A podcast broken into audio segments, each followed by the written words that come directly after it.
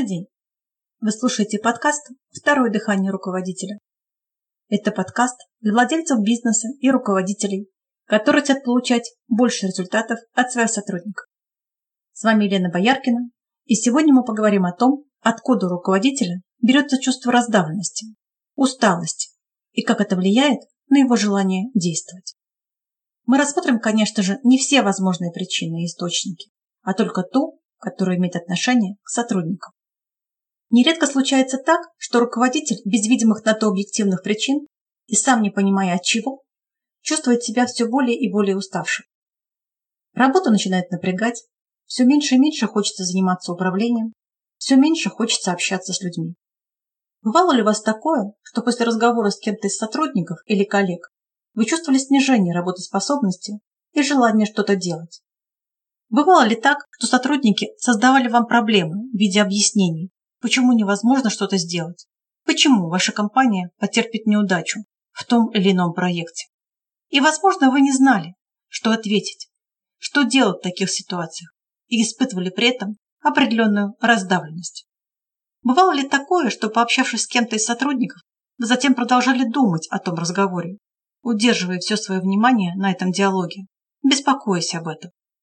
Например, вы пытались поставить высокий план по продажам, пытались вдохновить продавцов, а в ответ видели скучное выражение на лицах, ухмылки и слышали фразы типа «ну да, ну да». Ибо уже сами начинали сомневаться, получится ли сделать, решить эту задачу, и у вас пропадал энтузиазм. И вечером, сидя у телевизора, вы на самом деле не видели, что происходит на экране, потому что мысленно продолжали тот разговор с сотрудниками про план продаж прокручивали в голове фразы, которые не сказали, или переживали, что как-то не так поступили, нужно было по-другому. Есть действия со стороны других людей, которые приводят к тому, что вы чувствуете себя хуже, менее важными, менее значимыми, менее умными. Начинаете сомневаться в себе, в своих идеях, в целях, в том, что вы вообще чего-то можете достичь. Приведу несколько примеров, показывающих, как сотрудники могут привести руководителя в такое состояние. Сотрудники сообщают вам, что клиенты отказывают по неизвестным причинам. Сотрудники никогда конкретно не говорят, почему клиенты не покупают. Сами не поймем почему, но клиенты не берут. Таков их посыл. Или никому ничего не нужно, у всех уже все это есть. Все везде одинаковое, людей только цены интересуют. И тому подобное. Или продавец говорит руководителю. Клиент пошел искать, где подешевле. И повторяет это раз за разом. На самом деле клиент не будет искать где подешевле, и ушел он, возможно, просто из-за того, что продавец его запутал. Но руководитель этого не знает, не ведает истинных причин. И в результате у него возникает идея. Качество не нужно, нужно дешевле. И на прилавке вместо качественных и дорогих появляются не совсем качественные или уцененные товары. Нет ничего необычного в том, что в компаниях существуют недовольные сотрудники. Но, возможно, вы даже не подозреваете, что из-за их определенных действий вы впадаете в нежелательное для себя состояние. Такие действия можно назвать подавлением. Примером подавления служит, например, такая ситуация. Просматривая файлы клиентов, вы обнаруживаете запись сотрудника следующего характера. Не беспокоить, не звонить, ничего не надо. И у вас возникает ощущение, что все клиенты опасны. Им ничего не надо, и не стоит им звонить. Если такие ситуации подавления не улаживать, то со временем это не исчезает, а наоборот увеличивается. Это действует как вирус, проникает в вас и в вас размножается. Ведь если вам один раз скажут, что там все плохо, опасно, нерентабельно, не стоит этого делать, то вы даже не придадите этому значения. Если два-три раза, возможно, тоже. Но если это будет повторяться изо дня в день, то вы сами полностью будете поглощены этим считая сообщаемые вам данные правдой и реально существующим положением дел. Давайте еще посмотрим на пример. Руководитель ставит задачу сотруднику. Сотрудник ее вроде бы принимает, согласен ее решать, но просит помощи руководителя.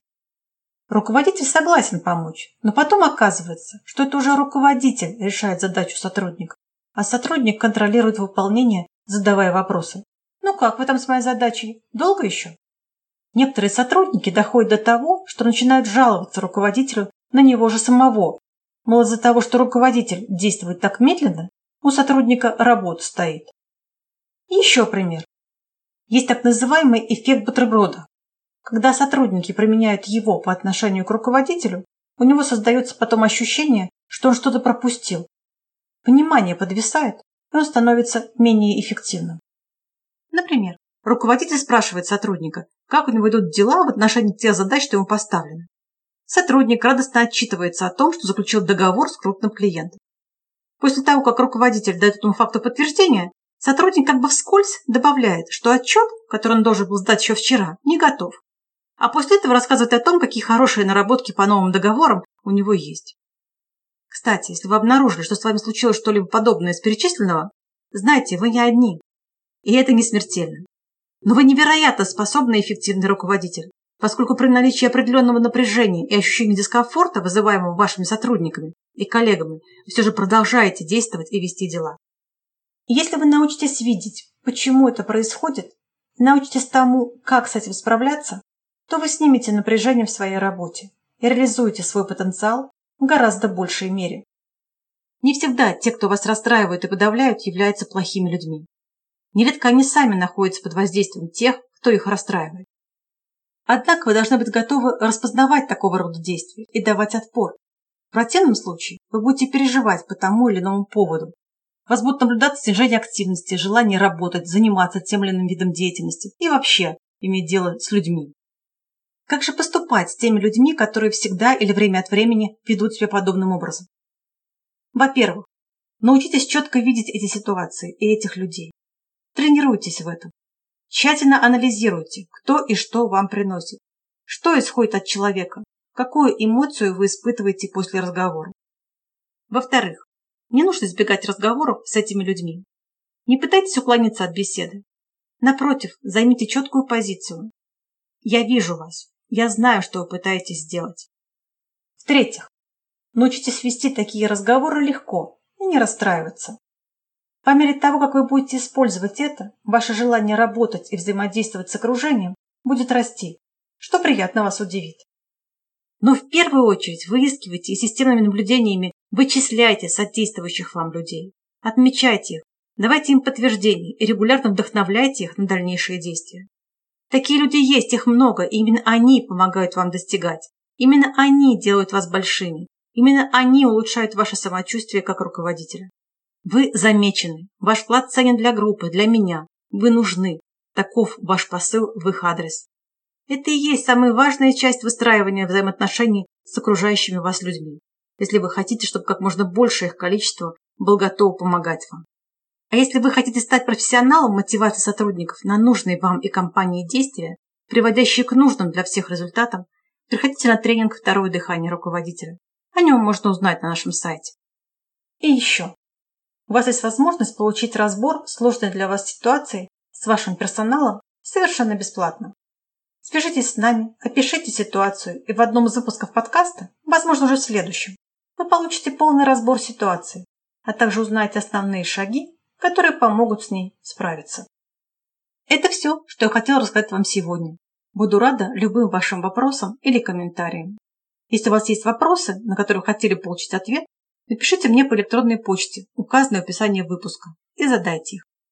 Также вы можете подписаться на телеграм-канал об управлении, найме и продажах. Ссылка на канал есть в описании выпуска. Спасибо за внимание и до встречи на подкасте «Второе дыхание руководителя».